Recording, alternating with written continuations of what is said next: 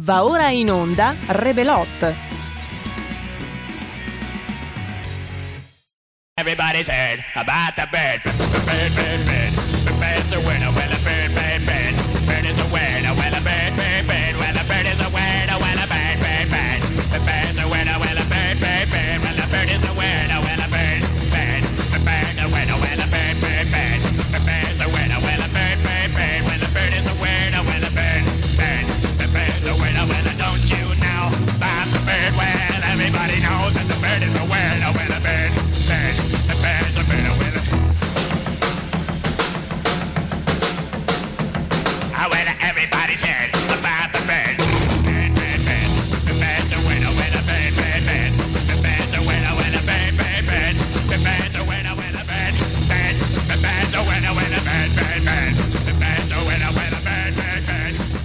Bebecho wena wena be be be Bebecho wena wena be be be Guarda bebecho wena wena be be Ma buongiorno. Eccola Ma buongiorno. Eccoti Oggi metti un cia cia cia dai metti un cia cia cia. Ma no, ma no, ma perché devo mettere un cia cia cia, Roborta? Ma cosa sia, nel 2021 il cia cia cia? Oggi metti un cia cia cia No, dai ti ho metti un cia detto cia di cia. no Ecco, non vuoi mai fare come dico io. Ecco Puzzacchione. Non mi chiamare puzzacchione, cioè non- non- puzzacchione non è un modo per iniziare la trasmissione. Io non capisco perché sei così scontroso ultimamente. Solo perché non ti metto un cia cia cia mi chiami puzzacchione. Puzzacchione. Eh va bene, puzzacchione. Vabi, vabi. Vabi, bevi. vabi.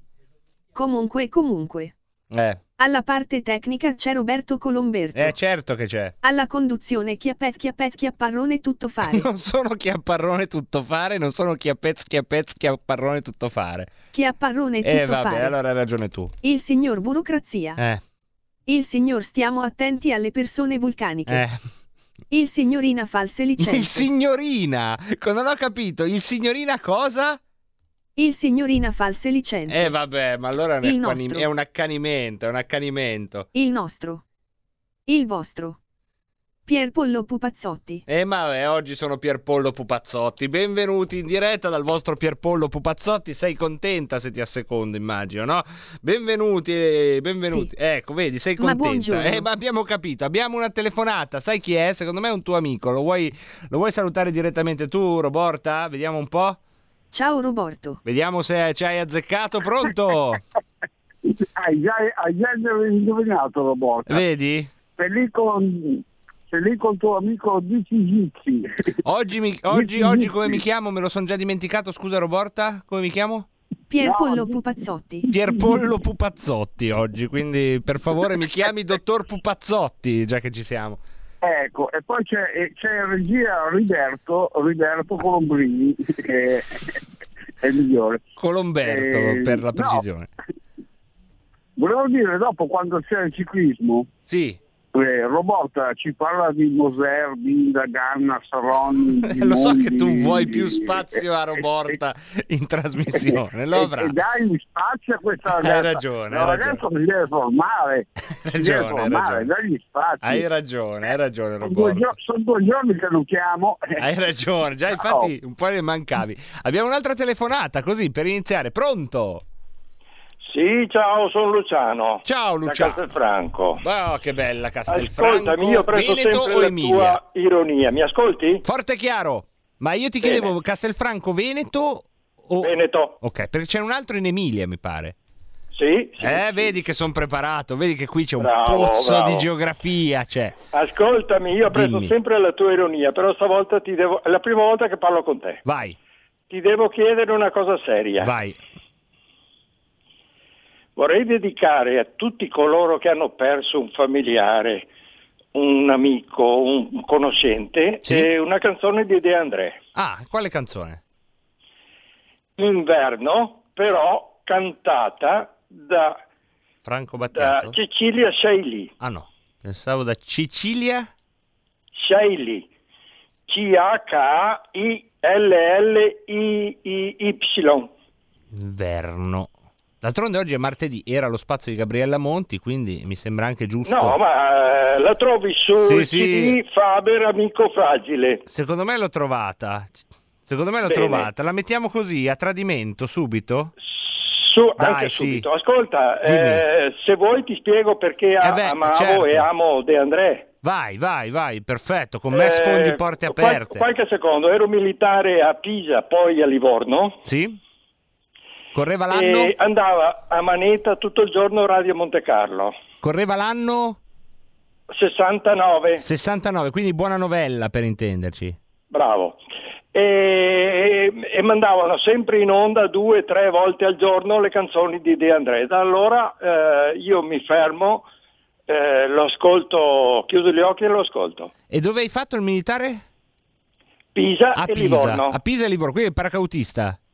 Sì. Vedete che ro- paracautista uno si aspetta, eh, eh, capito, proprio l'emblema del guerreggiare e poi invece dentro lì c'è questa, c'è questa dolcezza, questa poesia. Grazie al nostro amico da Castelfranco Veneto che dedica questa canzone di De André, ma interpretata da Cecilia Sciailly, a tutti coloro che ci hanno salutati e che sono andati nell'altrove che, che- che è lì, eh, che è lì, io ve lo ricordo ogni sera, che è lì. Grazie al nostro amico. Oh ragazzi, Grazie. io la mando, eh, io la mando, come avete sentito, eh, qui devo anche prendere il testimone della tradizione del martedì di Gabriella Monti e quindi ve la mando, ve la faccio sentire. La sentiamo tutti per la prima volta, che mai sentita prima, eh, questa versione di inverno di Cecilia Sciailly.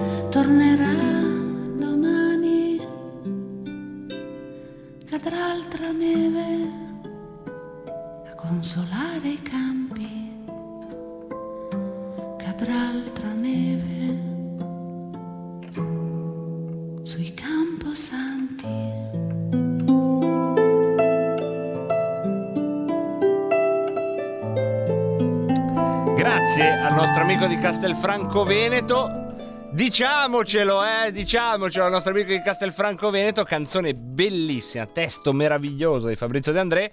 Non esattamente di grande allegria, ma la vita non è solo anche allegria, giustamente, meno male. Ci sono questi ascoltatori che talvolta ci riportano alla dolcezza, perché sono sicuro che così come ci sono dei grevi ascoltatori due che ci hanno scritto insomma una nota di disapprovazione per questo ritmo comunque diciamo che, che gocciolava in questo pomeriggio che ha rallentato il tempo no? quattro minuti si sono dilatati in- con questa poesia ecco sicuramente eh, la grande lobby degli odontotecnici e di tutti gli artigiani che ci hanno ascoltato si sono messi lì e hanno detto va che roba adesso tac con quella dolcezza, queste gocce. E poi l'intenzione è sempre bella per chi non c'è più e quindi ci fa piacere perché sono i nostri ascoltatori dalle onde impossibili, ci piace pensare che ci siano anche loro qui con noi. Ma visto che abbiamo iniziato parlando di musica, ieri parlavamo, non so se avete notato, ieri abbiamo parlato di De André e ieri parlando di De André ho parlato di Vasco. No, Vasco no! Sì, Vasco sì! Fermi, Vasco sì, Vasco no. Allora, qui è, un- è una cosa autobiografica. Io vi aiuto. Quelli che hanno detto Vasco no, sappiate che io ero uno di voi. Io proprio sentivo nelle canzoni di Vasco, proprio mi arrivava soltanto la pigrizia di uno che non c'ha voglia di star lì a scrivere il testo. Di uno che non sa che cosa fare, deve riempire un, un disco e proprio si mette lì, le prime cose che gli vengono in mente le scrive, poi le biascica. No, mi sbagliavo, mi sbagliavo, perché quello che fa Vasco è tutta un'altra storia. La voce di Vasco è uno strumento musicale che di per sé dice tutto, a prescindere dalle parole che usa. A lui ha, ha questa fortuna, a lui basta un verbo e ha detto un sacco di cose, ma non le ha dette alla nostra mente, le ha dette ad altre radio che abbiamo sintonizzate nel corpo, in vari altri luoghi o materiali o non materiali a seconda che voi siate degli scientisti o no. Infatti la canzone con cui sen- ci rendiamo conto di tutto questo ve la faccio sentire tra poco ed è una canzone che ha una particolarità. Il pezzo più bello di questa canzone, secondo me, è prima che inizi. È una cosa che io non ho mai trovato in nessun'altra canzone al mondo. Se ci pensate, adesso la sentirete, farò uno, due, tre, ve la faccio sentire. Il pezzo più bello di questa canzone è prima che inizi. Nel silenzio, prima che inizi, c'è tutto quello che questa canzone vuole dire. E la canzone in sé è un'onda di marea che ti racconta di una roba che in realtà tu ce l'hai come, come il mare, appunto, il mare, però te la devi sentire dentro ed è nel silenzio che la precede. Quindi adesso faccio, se tutto è pronto, guardo la parte tecnica, io adesso mi taccio, ci saranno tre secondi di silenzio, distillateveli bene perché la canzone è lì e poi inizia la canzone. Vado, eh?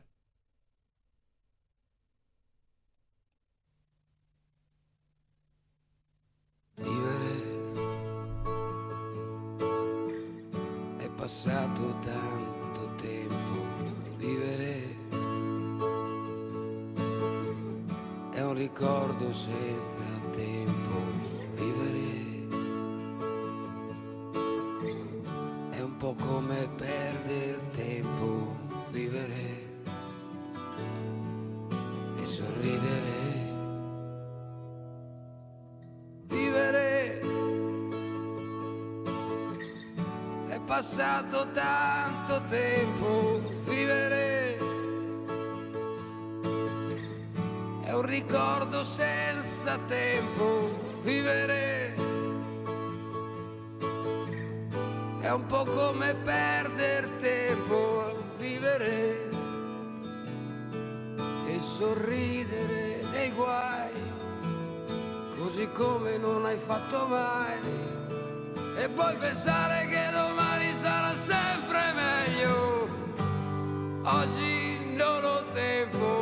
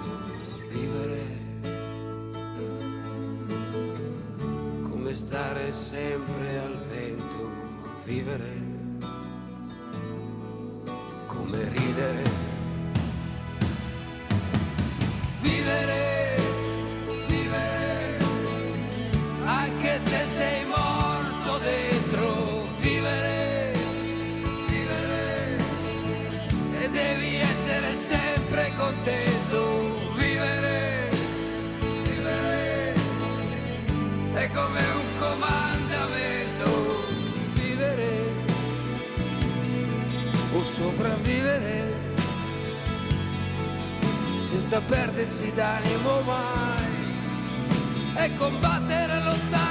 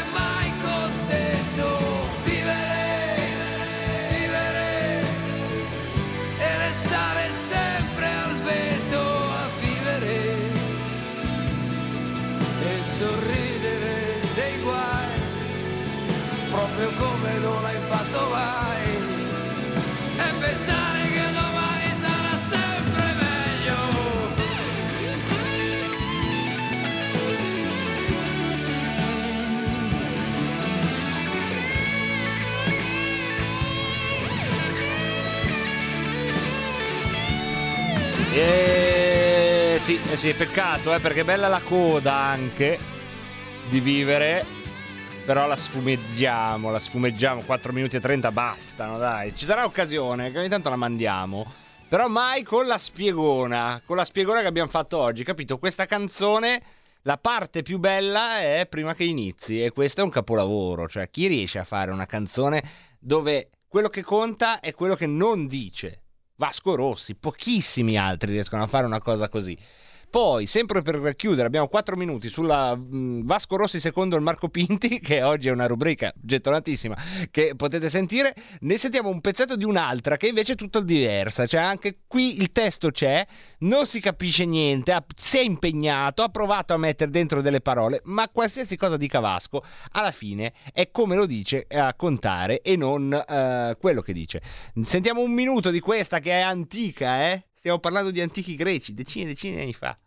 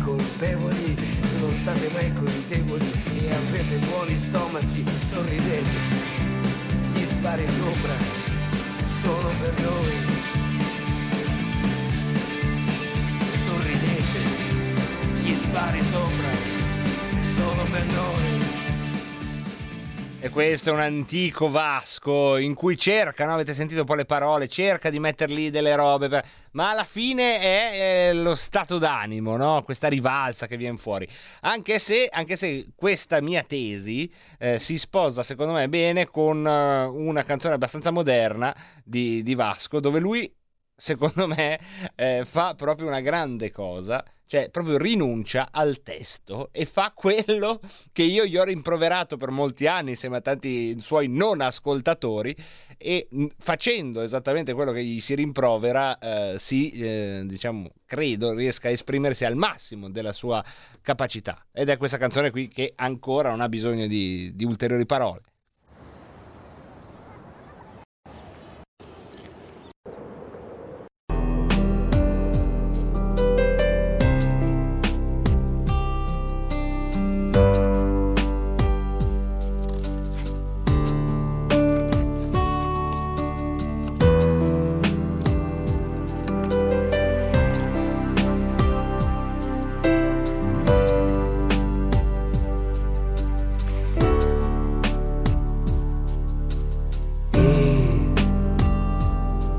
Bere? Vieni qui, tu per me, te lo dico sottovoce, amo te, come non ho fatto in fondo, con nessuna resta qui un secondo e se bisogno e non mi trovi, cercami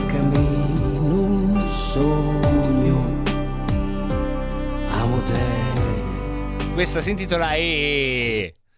E in qualche modo riesce a dire qualcosa. Vabbè, non so se vi è piaciuta la lezione su Vasco, secondo me potevate farne a meno, ma comunque vi ho fregato perché alle 16.59 ci siamo in qualche modo arrivati e questo è una buona notizia sempre, eh? ricordatevi, è sempre una buona notizia quando si arriva alle 17 di un giorno perché si inizia a scavalcare il pomeriggio e guardare al di là, guardare al di là, tra poco parleremo di cronaca e di politica, non andate via, restate qua con noi anche dei vostri Whatsapp, eh? adesso arriviamo, arriviamo tutto. Porta con te ovunque RPL la tua radio. Scarica l'applicazione per smartphone o tablet dal tuo store o dal sito radiorpl.it. Cosa aspetti?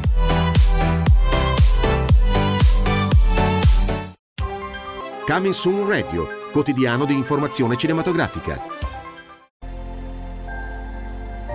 Al cinema viviamo insieme ogni emozione, Pazzesco. quelle che colorano la vita, Quali sono le cose importanti? Lo sai quali sono. che fanno brillare gli occhi.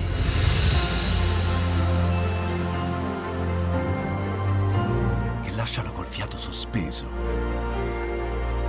e che ci riempiono il cuore. Cerchiamo di fare del nostro meglio e a volte il meglio che possiamo fare è ricominciare da capo.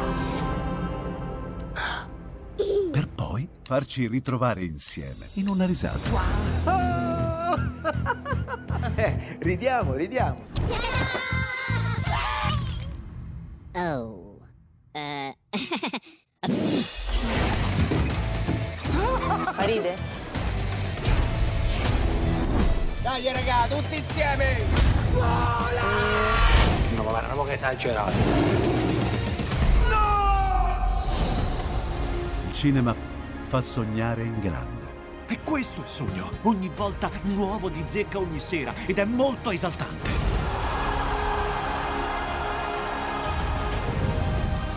Credo che sia stato il più bel momento della mia vita.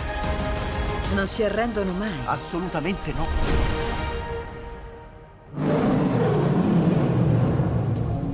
Accade solo al cinema. Ciao ragazzi, ci vediamo al cinema. Scusa. For my own part, I have never had a thought which I could not set down in words with even more distinctness than that which I conceived it. There is, however, a class of fancies of exquisite delicacy which are not thoughts, and to which as yet I have found it absolutely impossible to adapt to language. These fancies arise in the soul, alas, how rarely, only at epochs of most intense tranquility, when the bodily and mental health are in perfection, and at those mere points of time where the confines of the waking world blend with the world of dreams. And so I captured this fancy, where all that we see or seem is but a dream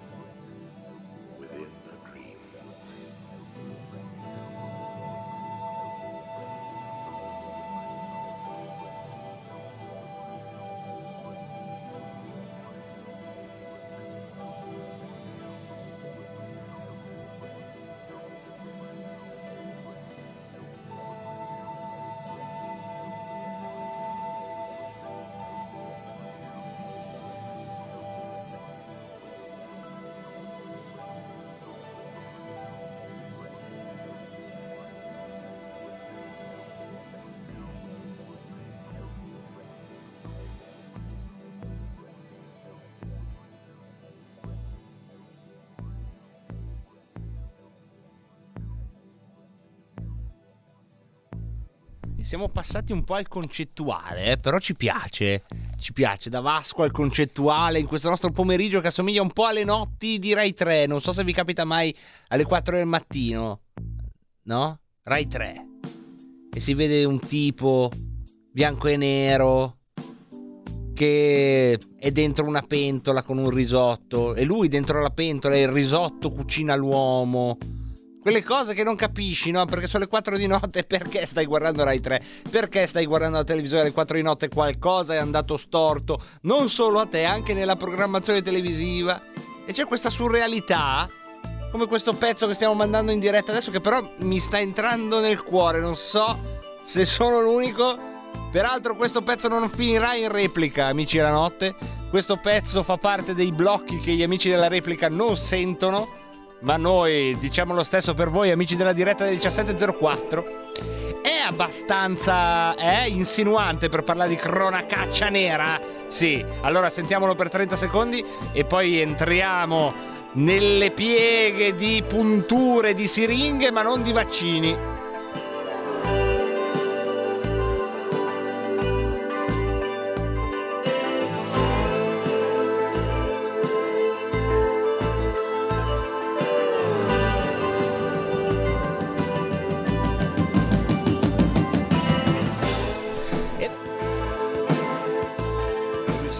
visto, visto.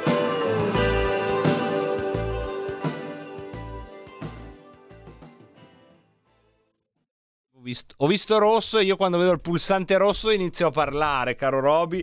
Eh, così, mm, non lo so, è una cosa che mm, mi sembra di notare. Cioè, tu che sei uno comunque un perfezionista, diciamoci, Roberto Colombo, no? Tu sei un po' perfezionista. Cioè, ti piace che le cosine abbiano i, i loro dettagli a posto. Perché sennò che parte tecnica è se la facciamo alla Carlona? Cioè, basta poco, facciamola al... Se si può fare al millimetro, facciamola. Io ci provo, ma, ma poi alla fine ogni volta il mio compito su questa terra è farti ricredere sull'imperfetta condizione della conduzione, peraltro. così, sta, così, vanno le cose, eccomi. Dopo otto anni, peraltro, non puoi neanche, non neanche da dirti, vabbè, dai, sono appena arrivato. No, dopo otto anni ancora. Comunque, grazie a Roberto Colomberto, 1706, è tempo di eh, inoltrarci nella cronaca nera e nel dietro le quinte di uno sport molto amato, molto praticato, molto odiato dagli automobilisti, ciclismo e dintorni. Anche questo è stato indagato e viene indagato dal nostro Marco Gregoretti che già se la ride sotto i baffi che non ha. Benvenuto Marco. Benvenuto Marco. Eh, come sempre, ormai è, è l'inizio rituale, ci diamo il benvenuto in diretta, eccoti qua. Grazie, eccoti qua. Allora, questa mattina mi ha attirato l'attenzione sul eh, tuo profilo Twitter che non è ancora stato bannato inspiegabilmente. Ma Eh, credo mi sia questione di minuti, eh, se posso dire la mia. Ehm, perché hai toccato un eh, tema che non sapevo fosse rientrato anche questo nelle tue indagini, ossia il doping, il ciclismo e chi sta pensando a Marco Pantani, insomma, non sta facendo molta strada dopo aver sentito questo argomento. Io ti lascio davvero in mano la matassa perché ehm, in questo caso il mondo si divide davvero in due categorie, quelli che hanno approfondito e quelli che stanno ad ascoltare e io mi metto nella seconda e ehm, cercherò insomma di eh, assemblare i pezzi che ci vorrai far cadere in diretta per avere qualche verniciata di eh, questo mondo nel mondo. Ok, benissimo. Allora, eh, no, poi c'è la terza categoria di quelli dei grandi esperti. Eh, noi siamo tutti Premier, tutti Pantani, tutti Maradona, siamo tutti tutto. No, io certo, io mi, mi- mi sono occupato a lungo di questa materia, doping nello sport, ovviamente il ciclismo è la punta di, di diamante perché è uno sport molto popolare ed è stato toccato nella storia tante volte da, da- da Eddie Merckx in poi.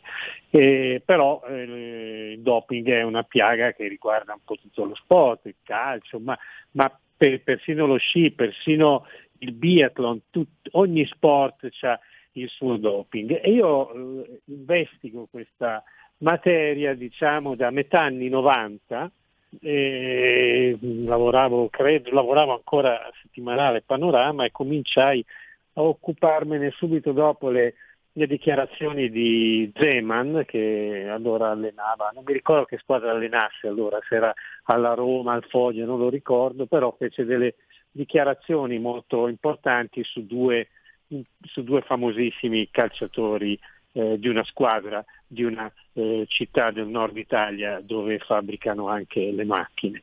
Perfetto. E, e si scatenò un casino, allora io andai a fondo e, e incappai eh, in, eh, nel famoso archivio del doping mh, che, che- che poi dopo è stato diciamo un must per ancora adesso. Io poi ho scritto un libro nel 2005-2006, mh, non mi ricordo, sì, che si chiamava Campioni di niente, miti in provetta, che eh, era- aveva cercato un po' di sintetizzare tutto quello che avevo scoperto, perché insomma in dieci anni di investigazione su questo settore io ho, un, ho scatoloni pieni di materiale, ma addirittura ho, ho avuto, avevo adesso ancora le scatole delle fiale di Epo che erano state sequestrate nelle stanze dei, dei ciclisti in un albergo durante un blitz del NAS. E tutto iniziò da questa, eh, da questa proprio dal Giro d'Italia del 96, eh, per questo che io ho fatto il tweet e che poi dopo ho messo anche in tutti i nuovi, i nuovi social, anche que- questi nuovi MiWi, eh, Sig- Signal, Telegram, l'ho messo dappertutto.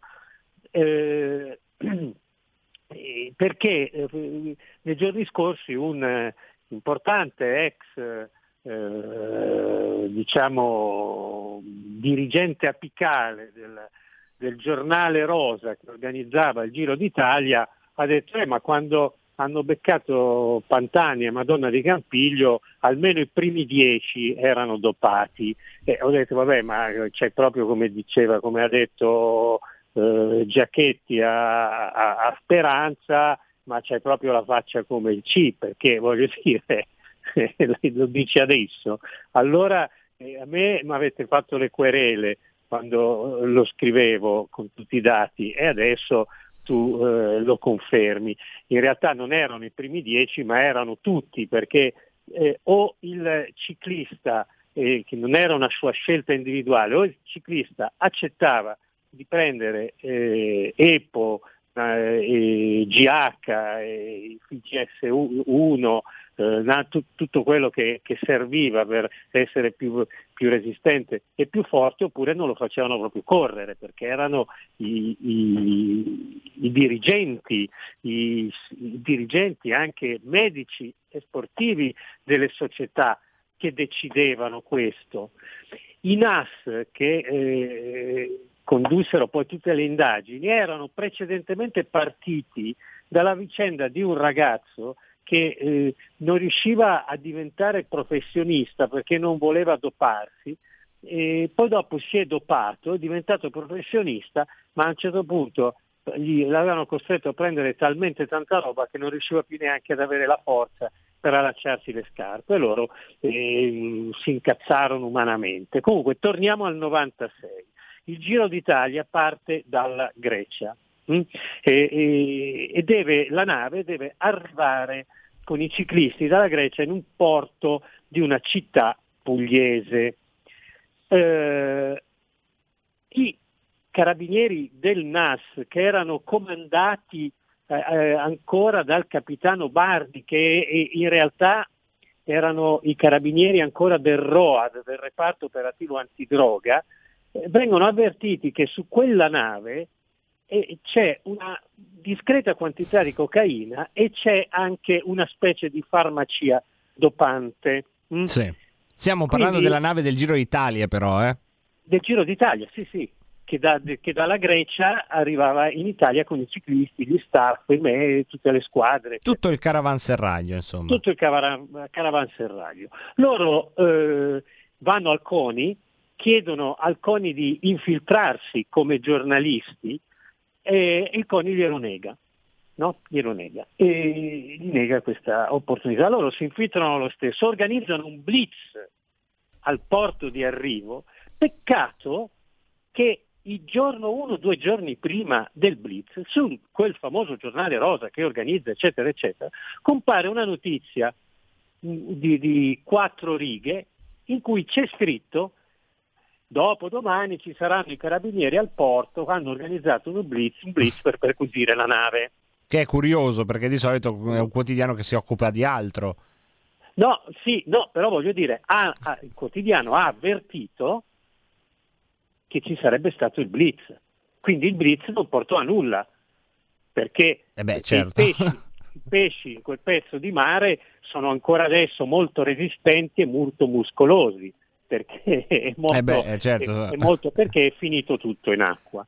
Allora, nel frattempo, contemporaneamente, viene misteriosamente sciolto questo reparto eh, il reparto operativo antidroga dei carabinieri, che era titolare di questa, di questa indagine in realtà, viene sciolto, il capitano Bardi esce dai carabinieri e va, abita in un paesino in Toscana, va a far, si ritira incazzato, amareggiato, eccetera, eccetera, ma alcuni suoi fedeli sottufficiali, il maresciallo Stili, il maresciallo Fulvio Gori, eccetera, chiedono di eh, essere eh, trasferiti al NAS perché ne fanno una questione, diciamo quasi d'onore. E da lì inizia tutto questo tormentone, non danno più pace diciamo, al ciclismo, non danno più pace, li, li martellano continuamente, fin quando arrivano all'archivio segreto del doping. L'archivio segreto del doping era sostanzialmente questo archivio eh, tenuto nel laboratorio di Ferrara del professor Conconi, che è stato un guru della medicina sportiva, ma in realtà aveva un accordo con il CONI, ed era anche il migliore amico di Prodi peraltro, però aveva un accordo con il CONI eh, per sostanzialmente sperimentare il doping sugli atleti. Mm? Era quello era il CONI di Pescante, era, era, era quel, quel, periodo lì, tutti manco relato. Quindi, quindi già, insomma te li ricordi siamo, i nomi, diciamo. Siamo, siamo, tranquilli, ecco, siamo tranquilli. Eh, in questo, eh, peraltro, Conconi era anche il rettore dell'Università di, eh, di Ferrara. Sì.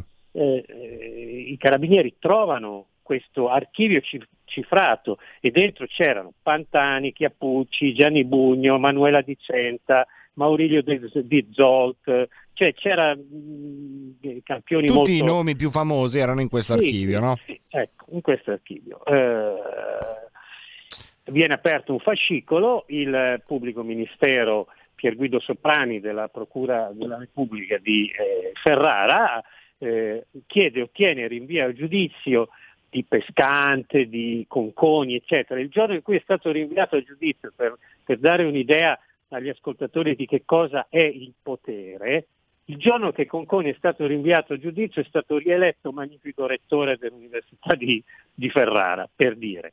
La conclusione è che quel magistrato uscito dalla magistratura adesso fa l'avvocato a Bologna. Mm. Questa è la Eh, fine della storia, insomma, qualcosa ci racconta di che, quali poteri siano stati probabilmente toccati, no? Da... Sì, beh sì, perché... Ma quello che mi poi- chiedo io che non ci capisco, Marco, ma l'Inter, io capisco il calcio che ha un interesse pazzesco di miliardi, miliardi, miliardi, miliardi. Il ciclismo, i soldi, dove sono? Ma non credo che sia solo una questione di soldi. Beh, ci sono gli sponsor. Sì? Però meno del calcio, insomma, è una- un giro d'affari Sì, certo. eh, molto certo, più meno del- limitato. C'è, c'è, che Certo. ne so, un giro di scommesse clandestine, c'è Beh, un questo- sottobosco. Questa è una cosa parallela, quello delle scommesse clandestine è una cosa parallela. Su Pantani era stata tirata in ballo anche questa storia, eh, credo che ne parlò Ballanzati, Sì. non mi ricordo, però ecco, eh, eh, però, eh, però insomma eh, Marco Pantani, il pirata si dopava, si dopava di brutto e, purtroppo i suoi fan mi odieranno, io son- eh, però eh, si dopava, si dopava tanto. Beh, però in un contesto dove si dopavano tutti. Tutti, certo, si dopavano tutti, però il doping non è che sono una truffa sportiva, il doping ti ammazza. Cioè, quando a un certo punto c'era il giro delle, delle- in Spagna, c'era un, un gregario di, eh, mi sembra di Amsterdam, non mi ricordo, c'era un gregario che si chiamava Galletti, che mentre pedalava in salita è schiattato, morto, punto, fine. Eh, mm, c'è un famoso ciclista di cui non posso fare il nome perché quello la querela me l'ha minacciata che si è beccato che è in dialisi per l'abuso di EPO. Eh, tanti calciatori che schiattano sul campo per problemi cardiaci, opla, tante malattie eh, che, che- che sono state, eh, non so, la morte di Beatrice della Fiorentina, di Borgonovo, di questi calciatori, sono tutti riconducibili al doping che hanno, che hanno assunto in maniera sconsiderata, a volte senza neanche saperlo. Beh, anche se ad esempio sugli ultimi nomi che hai fatto, insomma, non è mai emerso un tema doping, mi No. pare, su Borgonovo per intenderci. O... No, non è emerso il tema doping, ma è emerso il fatto che, che alcune malattie, per- come, come, che ne so, la SLA, Ah, può, come- può essere favorita Eh, certo. da e quindi insomma stiamo entrando in questa, in questa zona in questa zona grigia eh, che eh, ogni tanto però si, mh, si apre no? Eh, con degli squarci perché ricordiamo che tutta questa storia del doping nel calcio è venuta fuori con le parole di uno che nel calcio ci vive eh, da quando è nato che è il tecnico Zeman che è una delle voci libere no? che tu hai citato in apertura E- certo, accusò due calciatori, venne tirata in ballo tutta la squadra di quei due calciatori. Io ho letto i verbali, io ho letto i verbali di interrogatorio all'epoca. C'era uno di loro che diceva addirittura che il povero fortunato eh, che, mo- che morì di, che morì di, mi sembra leucemia, Leucemia, se non ricordo male. altra cosa provocata dall'EPO perché l'EPO inibisce le funzioni del, midi- del midollo e agisce poi direttamente sui reni, quindi leucemia, dialisi, ecco, sono tutte sindromi eh, eh, di Fortunato, è sparita persino la, la cartella clinica Perugia. E- e uno di questi disse sì, prendevamo tutti l'EPO e fece riferimento da- davanti a Guarignello direttamente alla, a- alla morte di Andrea, di Andrea, mi sembra si chiamasse Fortunato. Quindi adesso sto andando disordinatamente, però eh, su, sul Sì, doping sì, sì. ovviamente è, è un computer, è una di quelle cose, eh, il doping, la Somalia, la Uno Bianca, il mostro di Firenze, ho dei file dentro questo Sì. cervelletto bacato. Eh, che però insomma sono eh, tanti i filoni che hai seguito che ti fanno capire insomma anche a chi ci sta ascoltando perché Marco Gregoretti è una voce scomoda perché dove, dove- dove a un certo punto c'è un ginepraio lui ci si infila e quindi ed è per questo che poi abbiamo piacere di sentirlo perché è una delle Io- voci che in questo caso però possiamo dire ecco di tutto quello che abbiamo detto finora Marco quanta parte è eh, diciamo provata e dove inizia se, è- se c'è da qualche parte invece un'ipotesi? Facciamo No,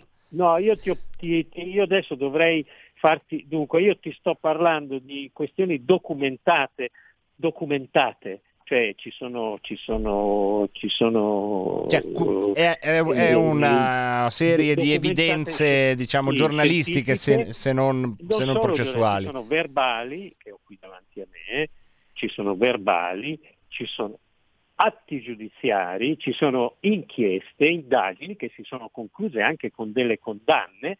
C'è un famoso dottore, il dottor Ferrari, che, eh, che è diciamo, ritenuto uno degli, degli eh, eredi di Conconi, che poi a un certo punto per una serie di questioni anche legate a inchieste giudiziarie ha dovuto aprire lo studio in Svizzera e vanno tutti lì. Io non ti faccio i nomi perché alcuni ti spaventerebbero. E No, non me li fare, bravo.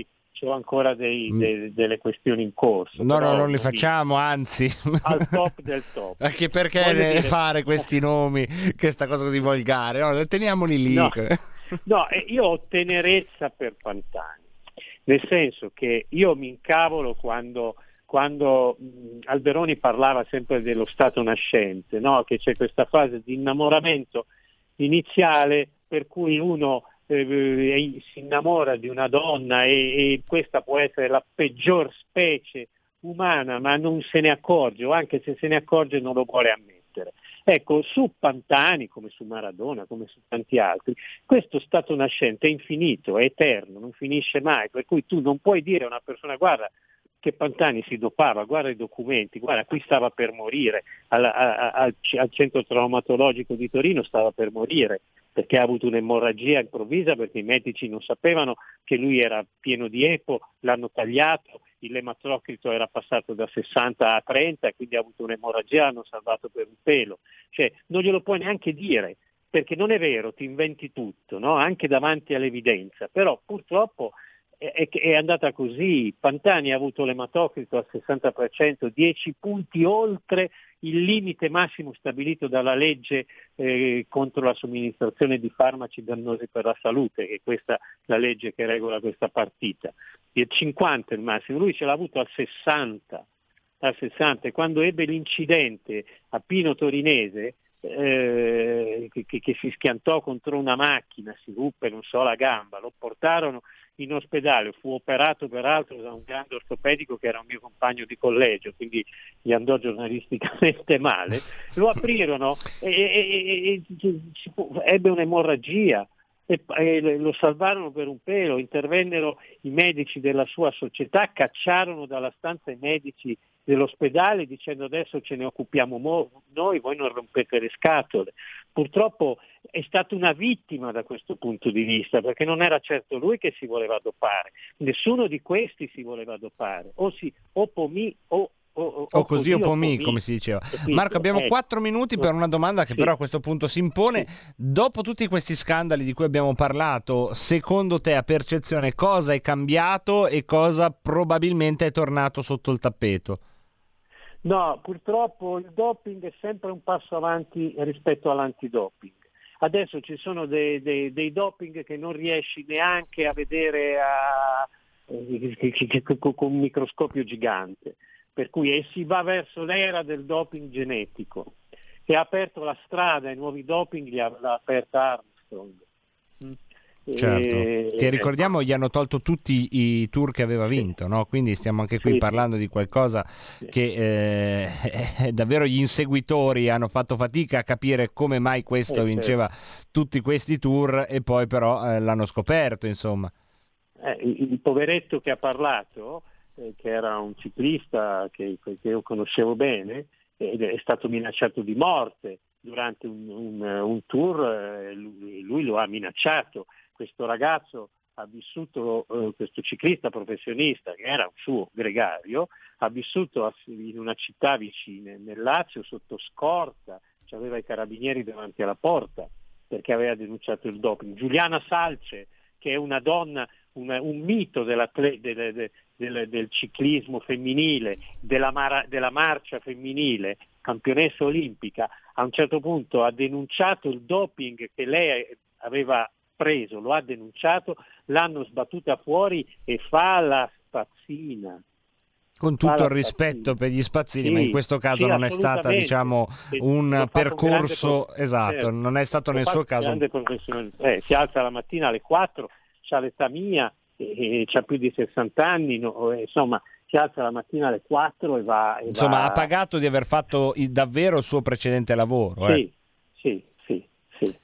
E quindi insomma non sono note positive quelle che ci dai Marco, ma non sono quelle che ti chiediamo. Due minuti, un commento flash da utente Twitter, tu, tu sei un, twittatore, ehm, scherzi a parte, davvero oggi sono stati sospesi 70.000 account di Twitter, ti chiedo una riflessione in un minuto e mezzo, insomma cosa ne pensi? E che, che, diciamo secondo me eh, esagero, ma siamo in guerra.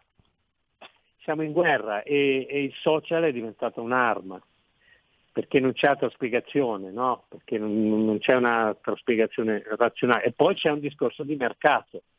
C'è un discorso di mercato. eh, Se volessimo fare un'analisi cara ai marxisti, il mercato ha bisogno della concorrenza, se non ce la creano. E quindi adesso ci saranno altri, altri social, ci saranno altri- altre opportunità, e però secondo me ci sono queste due cose. È una guerra tra due mondi. In questo momento c'è solo un pezzo di mondo occidentale che ha diritto di parola, c'è un pezzo di mondo che non ha diritto di parola. Se non si trova un equilibrio in questa situazione succede un casino, secondo me. Grazie mille, grazie mille Marco Grazie. Gregoretti per questa chiacchierata che poi come vedete è tornata a lambire l'attualità, attualità che eh, tornerà protagonista tra pochi minuti, intanto lo salutiamo. Grazie Marco. Grazie a voi, ciao ciao. Cosa abbiamo Roberto? Un minuto e 30 secondi ancora? Un minuto scarso? Allora, in un minuto scarso dobbiamo salutare, salutare Pamela, vabbè è uno scherzo, ma che bastardi. Pame- mi scrivono ciao da Pamela D'Aresti. È uno scherzo, Mela D'Aresti. Come quando scrivevano le lettere alla Padania, che mi fregavano sempre, mettevano le cose tipo, mm, sai, adesso non mi vengono, tipo mi scappa l'orina, eh, quelle robe lì, no? Mi scappa l'orina. E eh, io ci cascavo, rispondevo, grazie, da- cioè, che maledetti, siete un pub- aspettabile pubblico, tra voi ci sono dei maledetti, ma è comunque la vostra trasmissione. Che maledetta, Pamela d'Aresti, ma puoi farmi sti scherzi? Poi io ci casco, eh. Vabbè, ma che diavoli. Ciao Sondrio, ciao Sondrio, agli amici di Sondrio che ci dicono solo che sono a Sondrio e noi vi vogliamo bene da Sondrio. Oh, non è di Sondrio, ma è Sandro, guarda che bello come funziona bene. Ci sono quelli di Sondrio e c'è Sandro che fa l'odontotecnico. E poi abbiamo il buon Manzoni che salutiamo e poi abbiamo, abbiamo, abbiamo, abbiamo, abbiamo, abbiamo un amico che qui non si firma, sì, è Davis da Malaga e poi il nostro, il nostro poeta Dario da Brescia che ci ha eh, rivisitato le canzoni di Vasco Rossi e la pausa, la canzone che non sarà di Vasco Rossi ma dei Queen e poi e poi e poi parliamo di questa crisi di governo eh, che- è qui, che è qui. Il futuro appartiene a chi fa squadra. Le radio italiane si uniscono per giocare la partita da protagoniste. Nasce l'app Radio Player Italia. 140 stazioni in una sola rete. Scegli la tua preferita e ascolta il suono perfetto del digitale. Gratis, senza registrazione, senza interruzioni, compatibile con tutti i device. Le notizie, la compagnia, la musica scelta da chi la ama, la conosce e la vive. Scarica Radio Player Italia. Il futuro batte con la radio nel cuore. Anche RPL è disponibile su Radio Player Italia. Stai ascoltando RPL. la tua voce libera, senza filtri né censura. La tua radio. Wow, che bella auto nuova!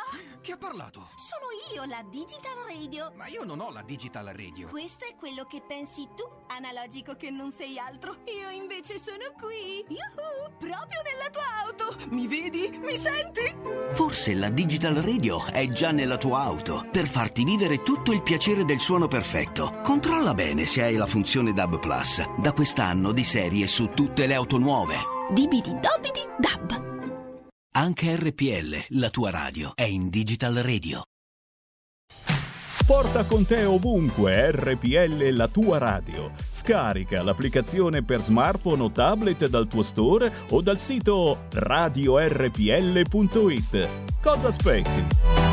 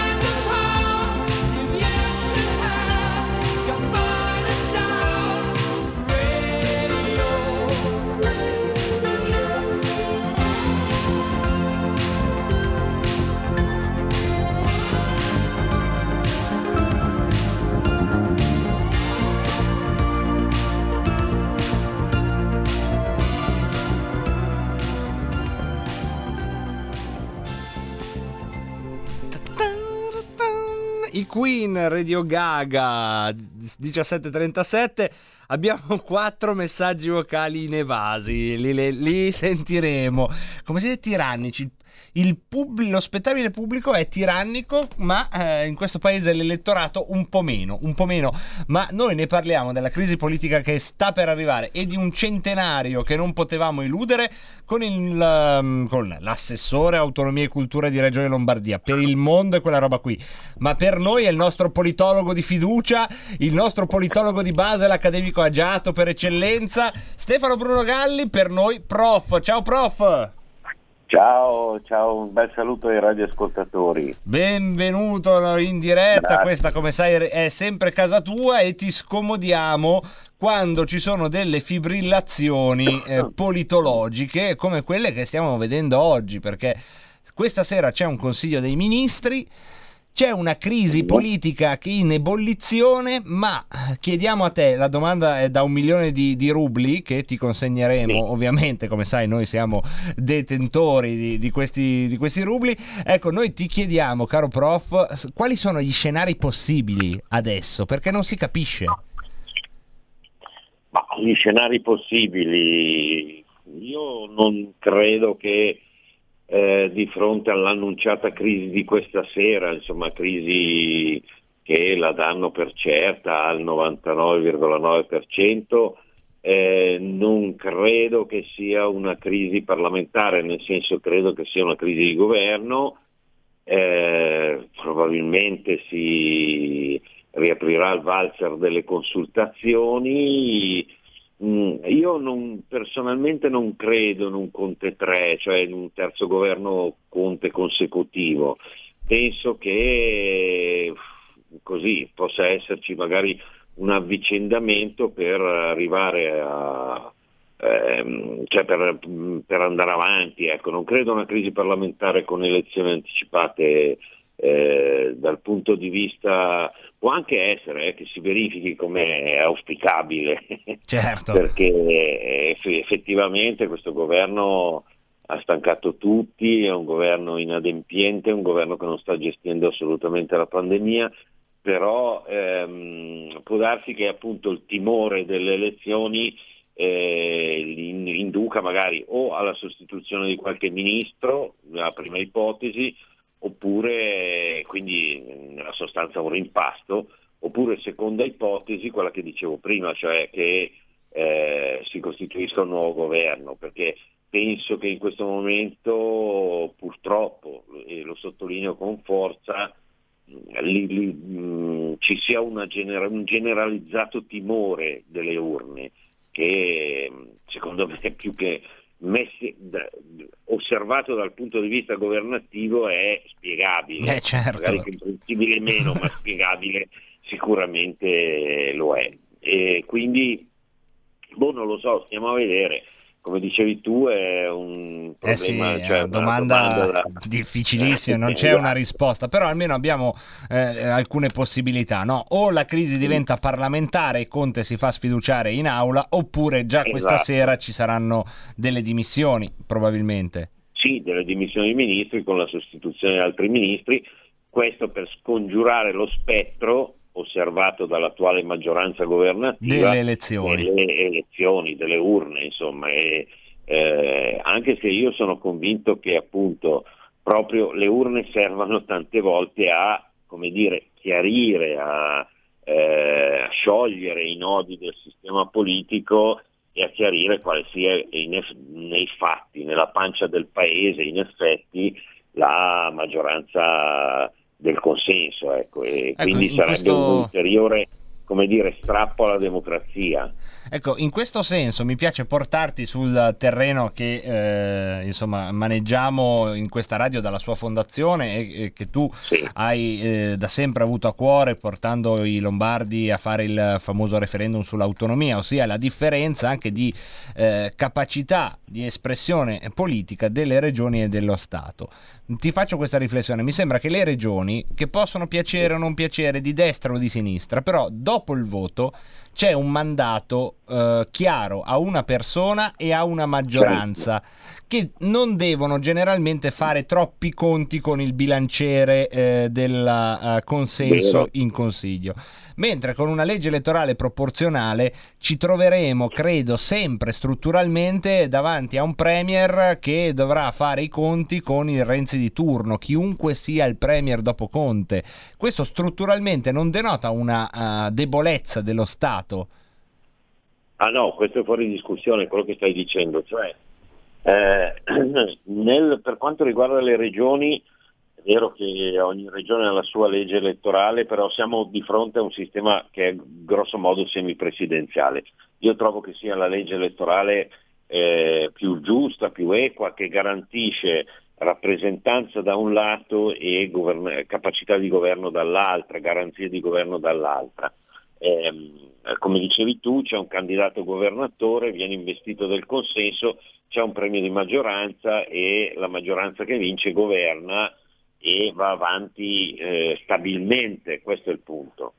Mentre al contrario, per quanto riguarda gli equilibri eh, dello Stato centrale, è evidente che eh, eh, qui ci troviamo di fronte a una degenerazione dell'istituto parlamentare, una degenerazione del sistema politico, del sistema partitico, cioè eh, i governi non sono mai riusciti a gestire la crisi del parlamentarismo e la crisi del eh, sistema politico, la crisi del eh, pluripartitismo, insomma lo vediamo anche oggi, insomma, il partito del 2, virgola, eh, mette in crisi un governo, questo è il punto. No?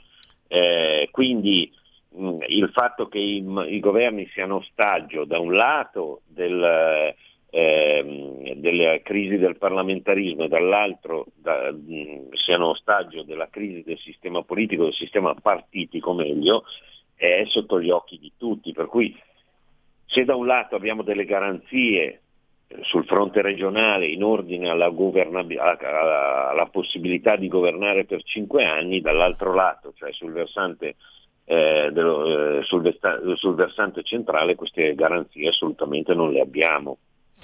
E anche questo è uno dei temi, volevo aggiungere, siccome in queste ultime settimane ne abbiamo lette di tutti i colori relativamente al, alle regioni, al fatto che molti vogliano portare via poteri alle regioni, alla, dire, alla crisi del sistema regionale, presunta crisi del sistema regionale di fronte alla, alla pandemia che si è sviluppata da un anno a questa parte, secondo me il problema è mal posto, cioè quando leggiamo editoriali in cui si auspica un ridimensionamento, se non addirittura una cancellazione dell'istituto regionale eh, oppure una revoca dei poteri che sono decentrati alle regioni, secondo me dobbiamo porci una domanda eh, che secondo, eh, dovrebbe essere eh, come dire, chiara nella mente di tutti gli osservatori. Ma è davvero lo Stato la panacea di tutti i mali?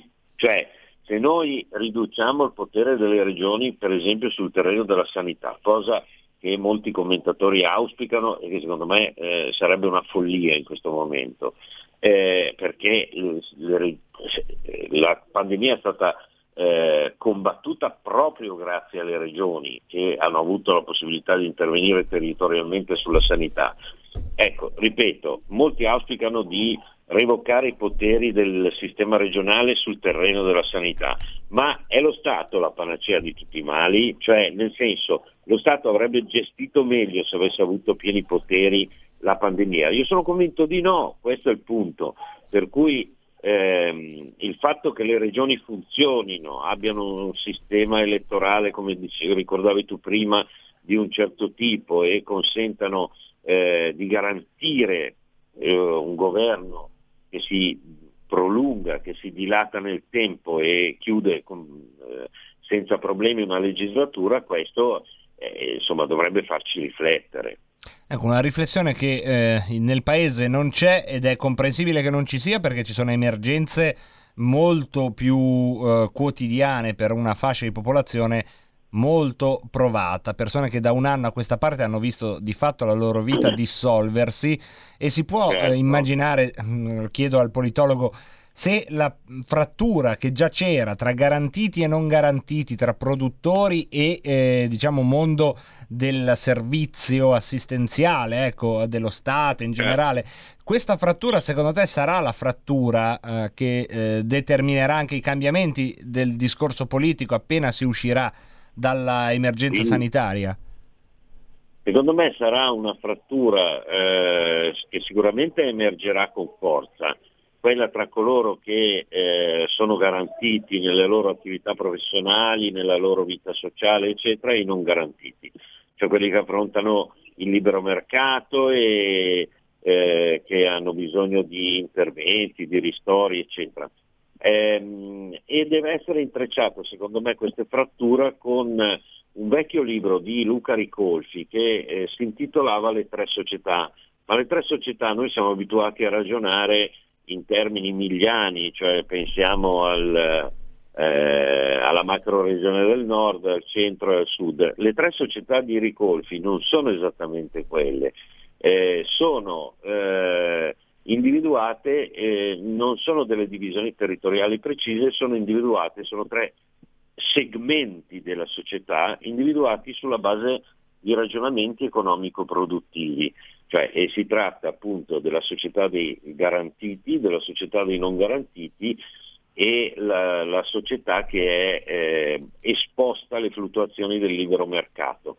Queste sono le tre società che eh, dovrebbe essere riletto secondo me Ricolfi, quel libro di parecchi anni fa perché la frattura che tu eh, giustamente sottolineavi eh, deve essere calata anche in una divisione ter- territoriale laddove per esempio lo spirito d'impresa, il, la dedizione al lavoro, il popolo delle partite IVA maggiormente presente, penso per esempio alla Lombardia, rispetto a altre realtà dove è, è largamente prevalente il numero dei garantiti.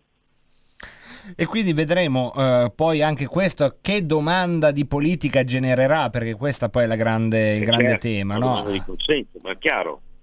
Perché il- Esatto. tutto quello che si è detto finora, ehm, sia da- di ogni parte politica, chiaramente adesso verrà rimescolato, cioè i temi resteranno lo stesso, l'immigrazione resterà un problema per l'opinione pubblica. Probabilmente Sì. però non sarà più il problema, come è stato magari un anno fa, due anni fa.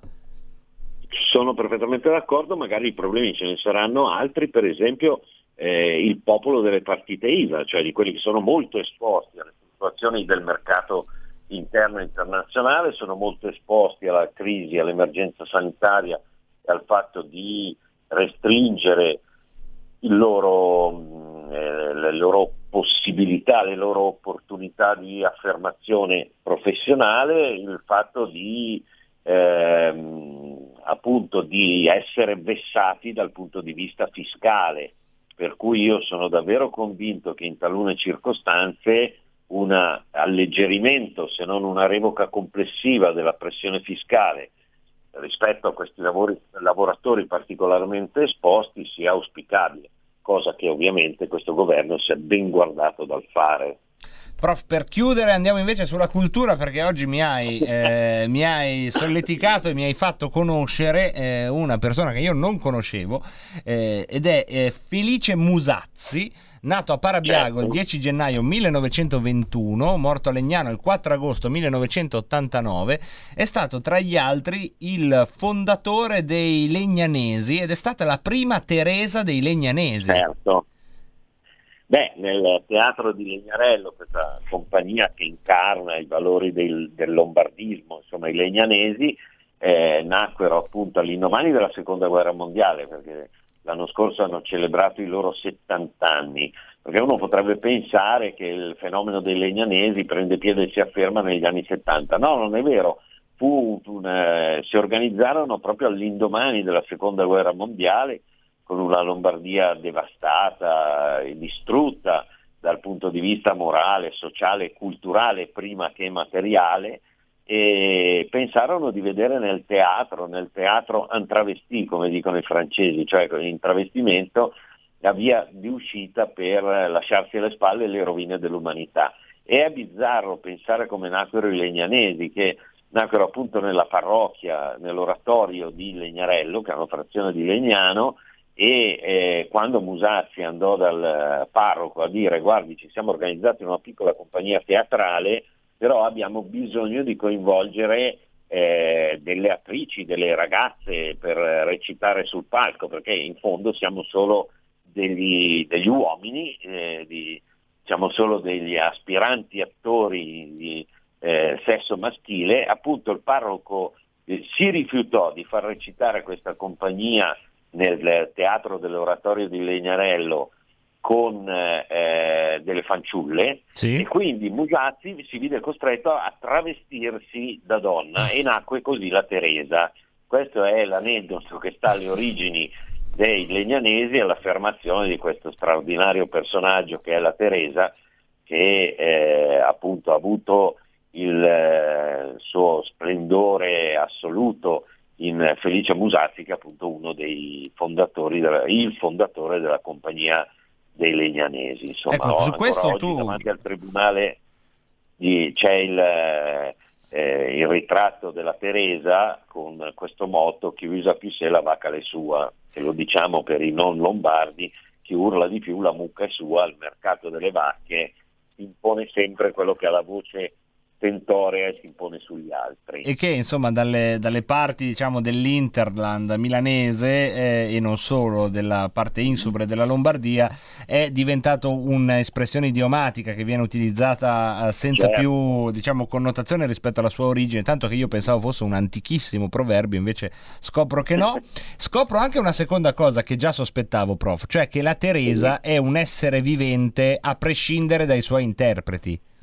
Esatto, no certo, perché eh, i, legnanesi, come ricordavo all'inizio, hanno celebrato l'anno scorso i loro 70 anni, continuano a mietere successi in qualunque teatro della Lombardia e non solo, ovviamente in tempi in cui i teatri eh, sono aperti, quindi non in questo momento, purtroppo anche loro stanno soffrendo in maniera eh, gravissima la crisi del Covid, eh, perché appunto erano abituati a fare eh, 300-320 spettacoli all'anno, quindi su 365 giorni vi rendete conto anche voi quale, con quale frequenza aprivano il sipari sul palcoscenico, ripeto, in Lombardia prevalentemente, come è ovvio, ma anche nelle regioni limitrofi. Hanno eh, avuto dei grandi successi anche a Roma e sarebbe ehm, eh, chi l'avrebbe mai pensato, Certo. insomma, ah, piuttosto che a Udine, in Veneto, in Piemonte, nelle- anche nelle regioni limitrofi, e sono una splendida realtà che va avanti riproponendo una, come dire, una, una- riproponendo un, È una civiltà che, che è tramontata ma che loro hanno insomma quantomeno eh, salvato nella rappresentazione teatrale, che non è poco, eh, perché la Grecia ce l'abbiamo Esatto. grazie a quella roba lì, quindi... Sì, e poi soprattutto a me che piace della, eh, dei legnanesi è che fin da Musazzi e arri- per arrivare ai giorni nostri eh, rappresentano un vero e proprio modello di civiltà, un modello di civiltà che a noi eh, che, che ci appartiene nel profondo, che è quello eh, della cascina, è quello del cortile, no? dove si, si innescano dei meccanismi di solidarietà orizzontale e anche verticale, cioè c'è il capo casci- del cortile, il vecchio, cioè ci sono i vecchi, poi ci sono i più giovani che devono imparare, quando uno sta male tutti ehm, si informano per sapere, eh, cioè questi, appunto questi cortili, no? Eh, Sì, questi, sì, certo. eh, E poi c'è quel, c'è quel cinismo... C'è quel cinismo lombardo che però non è un Esatto. cinismo inglese, è un cinismo pieno di simpatia in realtà per l'oggetto Esatto, del cinismo, no? E, e Sì, questo sì. secondo me è un tratto che senza di loro forse non sarebbe emerso così tanto. Per capirci è un po' Aldo, Giovanni e Giacomo, è quella frequenza lì, ma più verace, più contadina. più, ecco. eh, genu- sì, più sanguigna, esattamente. E se non ci fossero stati legnanesi probabilmente si sarebbe, sarebbe rimasto nella memoria appunto di, eh, di- di- qualche anziano, invece con loro viene continuamente riproposto questo modello di socialità, che è un modello di socialità importante, che ha consentito a questa regione per- di imporsi a livello nazionale e internazionale come dedizione al lavoro, spirito di abnegazione, senso della comunità, eh, col, senso collettivo della comunità territoriale, ide- identità culturale, insomma sono tanti i valori che eh, vengono trasmessi dall'esperienza dei legnanesi. Un'esperienza, ripeto, nata eh, all'indomani della seconda guerra mondiale grazie a Felice Musazzi di cui l'altro ieri abbiamo celebrato i cent'anni dalla nascita. Allora, prof, io ti saluto e al pubblico faccio sentire due minuti due di uno spezzone proprio di Musazzi che fa la Teresa eh, che ho trovato su YouTube. Grazie mille, prof. Niente, grazie a voi, grazie, un abbraccione. In due casse?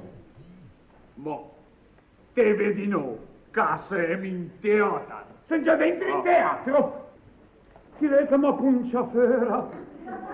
Tira la tenda. Smorza la luce, aiuto! Bella sta bene una donna della mia età presentarsi in teatro con anche la guisa chi? Ma via! Ma via! A lei, se che noi squilli.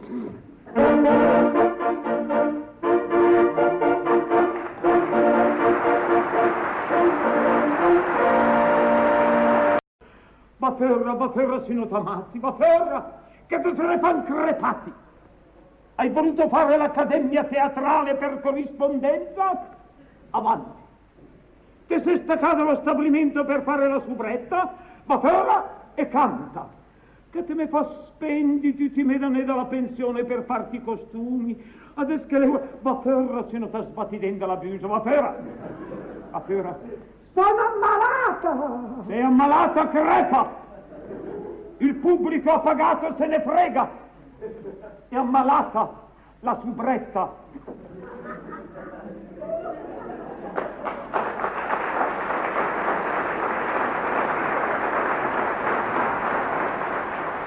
Dove sei stata stanotte dopo il teatro? In letto? Con chi? Tal disarolati con un paio bambino già vomito. Tu sei meglio. Ti sei andato a mangiare, cos'è che hai mangiato? Un brodino. Un brodino. Un brodino e un'oca. Son chi piena da dolore, ma da partito. È l'età. L'età delle subrettone. Dopo la quarantina un dolore ogni mattina. Le divine del varieté, sempre ghiotte, una testa da qui, fino da là, una ciapa su, fino a giù, e il button del ventre che gira. Li sempre dei idioti, a far fai fotografie per i giornaletti schifosi. Op, op, op, op,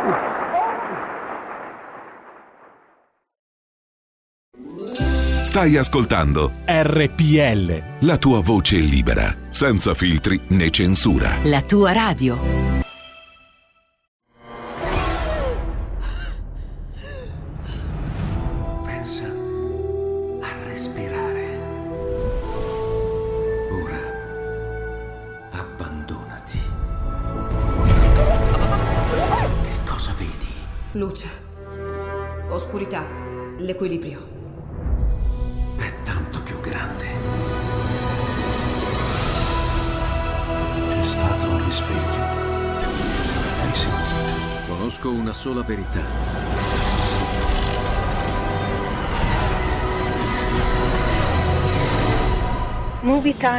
Ti fa entrare nel vivo del cinema, ti fa sentire come se fossi tu il protagonista del grande schermo.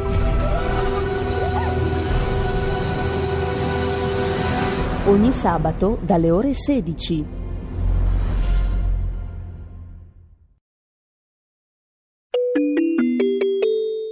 Qui Parlamento.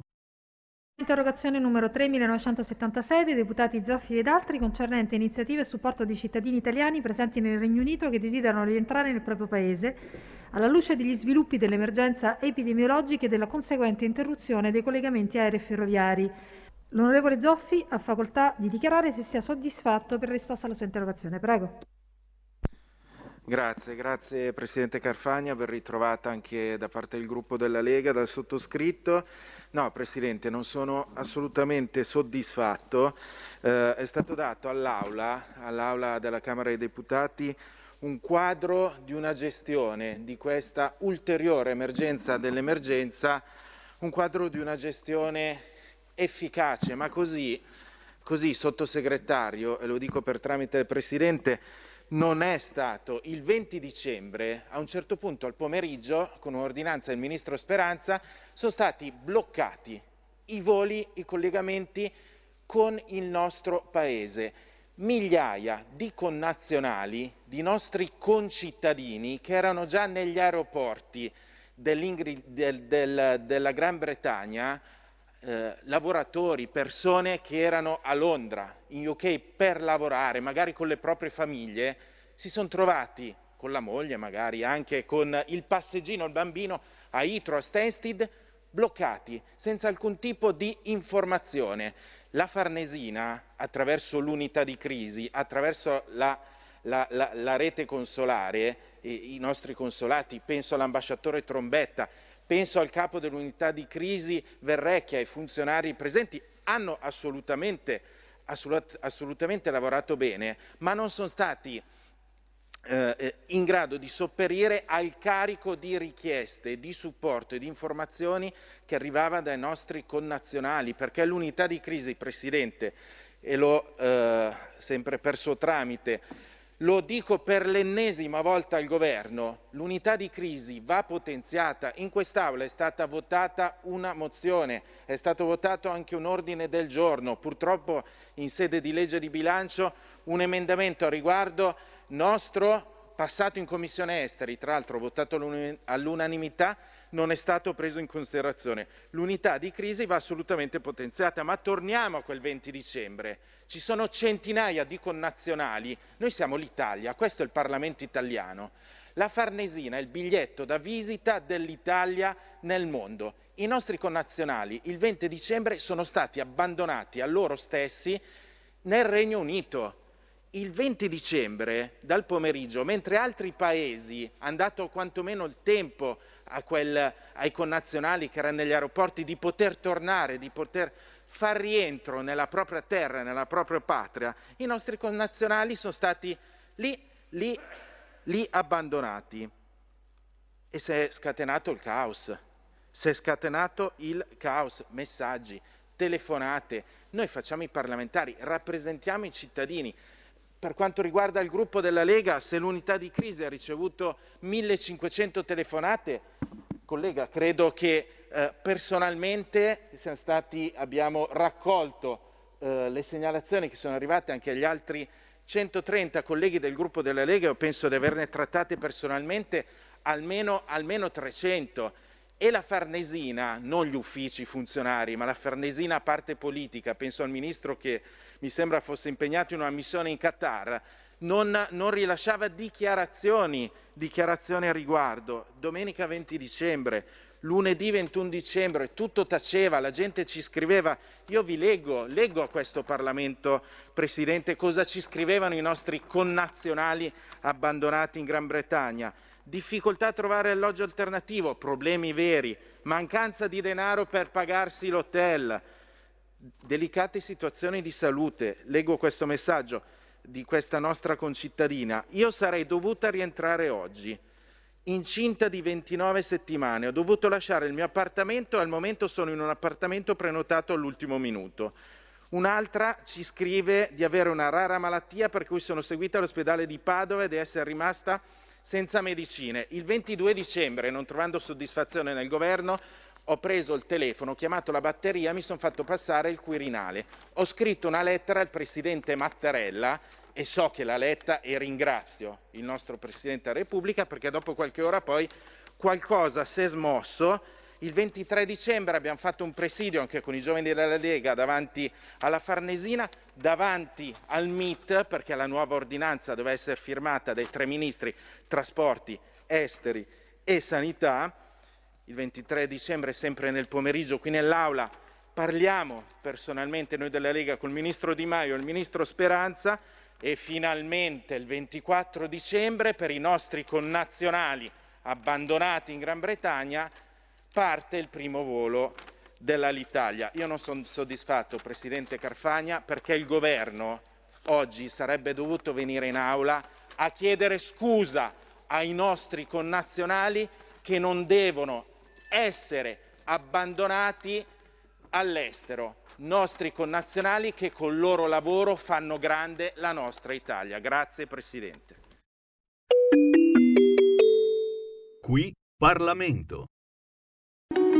Segui la Lega è una trasmissione realizzata in convenzione con La Lega per Salvini Premier. Segui la Lega prima che la Lega segua te. Come ogni sera, in questa nostra trasmissione convenzionata con la Lega Salvini Premier, abbiamo il piacere di darvi una possibilità. Una possibilità. È la possibilità di tesserarvi alla Lega Salvini Premier. Basta andare sul sito, un sito internet, tra i tanti che ce ne sono in questo sterminato World Wide Web. Beh, ce n'è uno che vi dà questa possibilità, soltanto uno, soltanto uno. tesseramento.legaonline.it tesseramento.legaonline.it Basta andare su questo sito, un sito funzionale, senza grandi fronzoli. Un sito che bada al sodo, vi porta direttamente con pochi clic, facil- facilmente, vi porta su un modulo. Un modulo per conoscersi, per chiedere chi siete, nome, cognome, altre informazioni che vi vengono chieste. Ci vuole poco a compilarlo. Poi bisogna avere due cose per farlo fino in fondo. Una connessione internet, ma non una qualsiasi, non da ovunque, dall'Italia. Deve essere per forza dall'Italia la vostra connessione internet. E ringraziamo chi ce l'ha fatto notare in passato. Non pensavamo, pensavamo fosse una cosa invece no. Deve essere per forza solo dall'Italia per dei motivi legali, a quel che abbiamo capito. E poi, sapete che cosa serve? Uno strumento. Uno strumento musicale, una trombetta, un piffero, un cembalo, un banjo, una chitarrina no. Uno strumento da lavoro, un martello, una cazzuola, il eh, rastrello dell'agricoltore no. Uno strumento di pagamento elettronico. Eh sì, uno strumento, sì, ma che non si tocca. È uno strumento che si scarica sul telefono, che si attiva tramite la rete e che permette a una cifra irrisoria dei vostri cospicui denari che tenete occultati alla voracità del mondo. Fate bene, ma a un 10 euro. 10 euro prendono il volo e se ne vanno via da voi e vanno verso la Lega Salvini Premier. In cambio, però, quello che vi viene dato, in cambio di questo finanziamento piccolo ma prezioso, prezioso, è una tessera. Una tessera che non è però un oggetto, un feticcio da tenere in tasca, ma è il segno distintivo che vi arriva direttamente a casa, che anche voi sarete tesserati, ossia parte integrante della Lega Salvini Premier. Il sito è tesseramento.legaonline.it. Lega Online è anche il nome del sito internet della Lega Salvini Premier. Andate su Lega Online, potete arrivarci da Google comodamente ed eccole che troverete tutte le proposte, i piani, sia nel dettaglio se volete andare a vedere ma dove sono le coperture per questa misura, oppure con i materiali subito, quelli con gli slogan, le freccine, che potete scaricare e utilizzare gratuitamente sui vostri social network.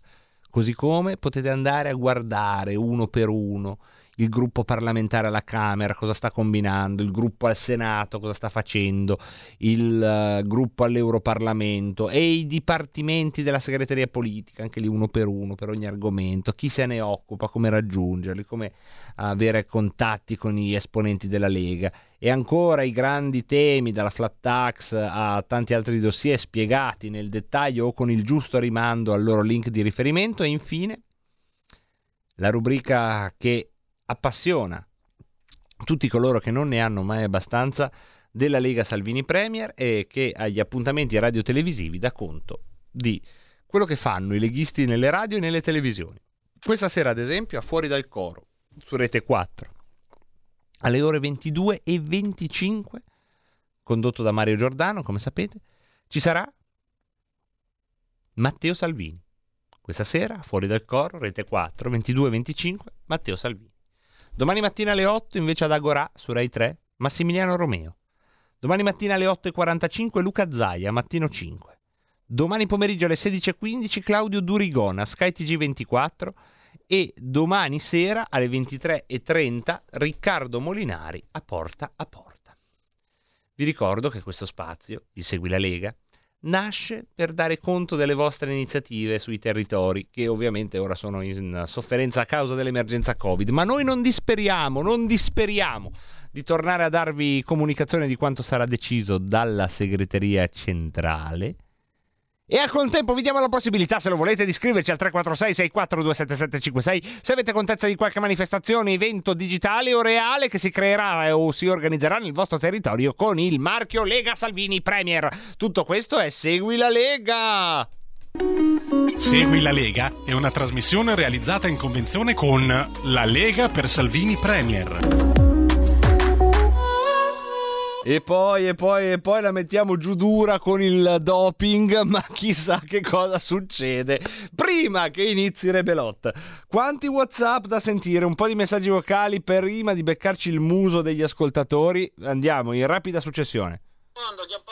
Eccolo. Senti, ti volevo dire tutto Ciao, pronto Franco. quindi per il trasferimento in Belgio. Il Belgio. Per questa cosa, prima che vengano a pignorarti la casa, Non mi pignorano le cose. Non vai in Belgio. Senti, abbiamo parlato con questo ascoltatore che muove l'azoto liquido. Eh. Ti ci ficchiamo dentro nel camion No, e ti portiamo fino in no, Belgio, così no, non è direttamente. necessario, non è necessario. Tu devi solo stare a galla, stare attento, portati i braccioli, la Va bene, mascherina, quello vabbè. che ti serve. I E dispositivi. in 20-22 ore nell'azoto liquido sei arrivato, una cosa Grazie, facile. È una bella proposta, ci penserò.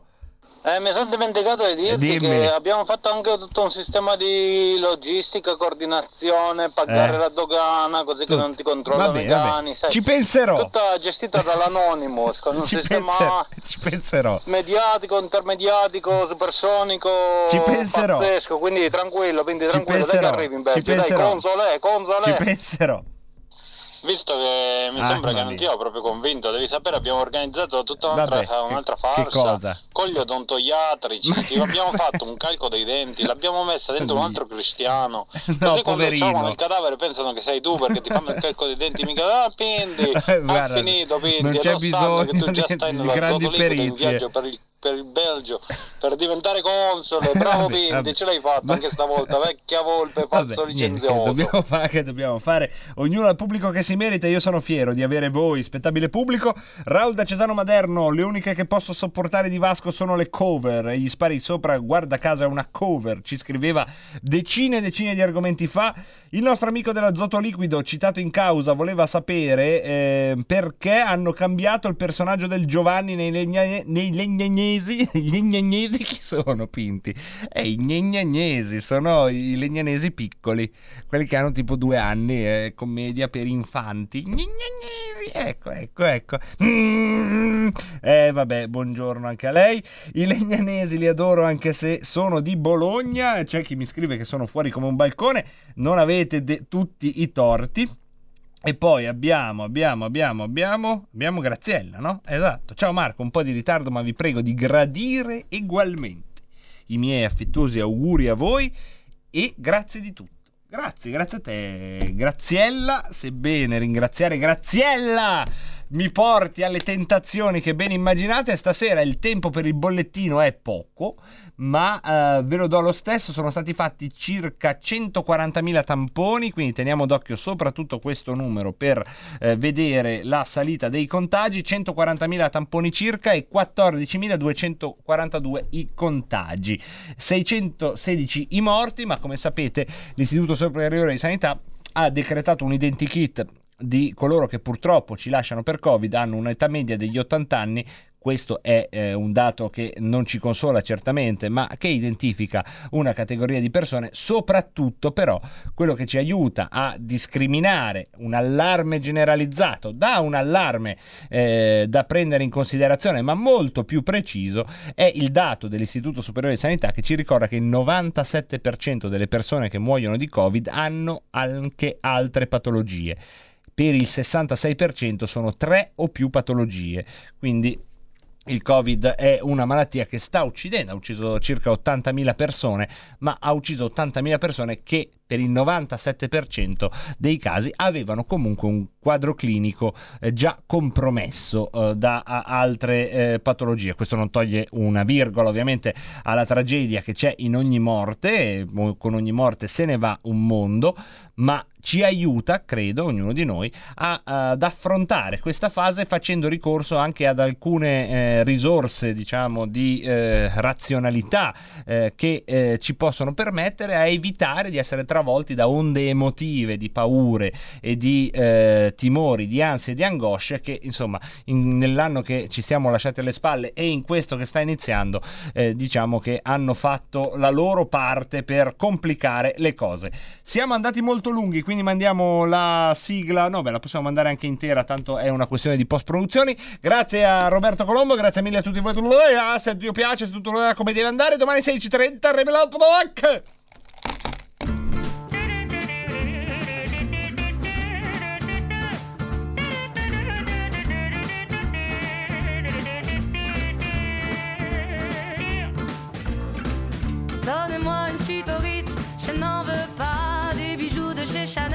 Je n'en veux pas. Donnez-moi une limousine, j'en ferai quoi? Offrez-moi du personnel, j'en ferai quoi? Un manoir à Neuchâtel, ce n'est pas pour moi. Offrez-moi la tour Eiffel, j'en ferai quoi?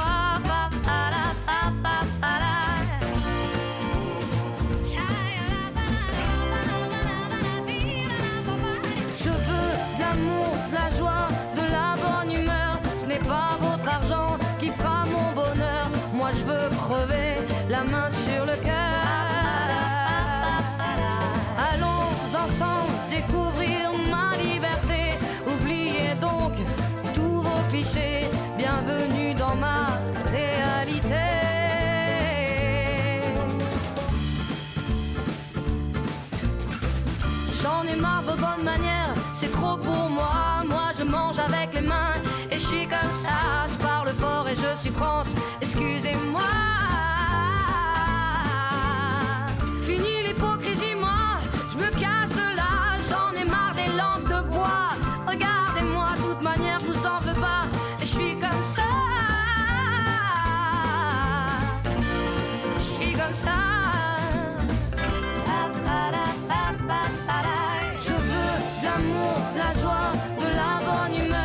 Pas votre argent qui fera mon bonheur. Moi je veux crever la main sur le cœur. Allons ensemble découvrir ma liberté. Oubliez donc tous vos clichés.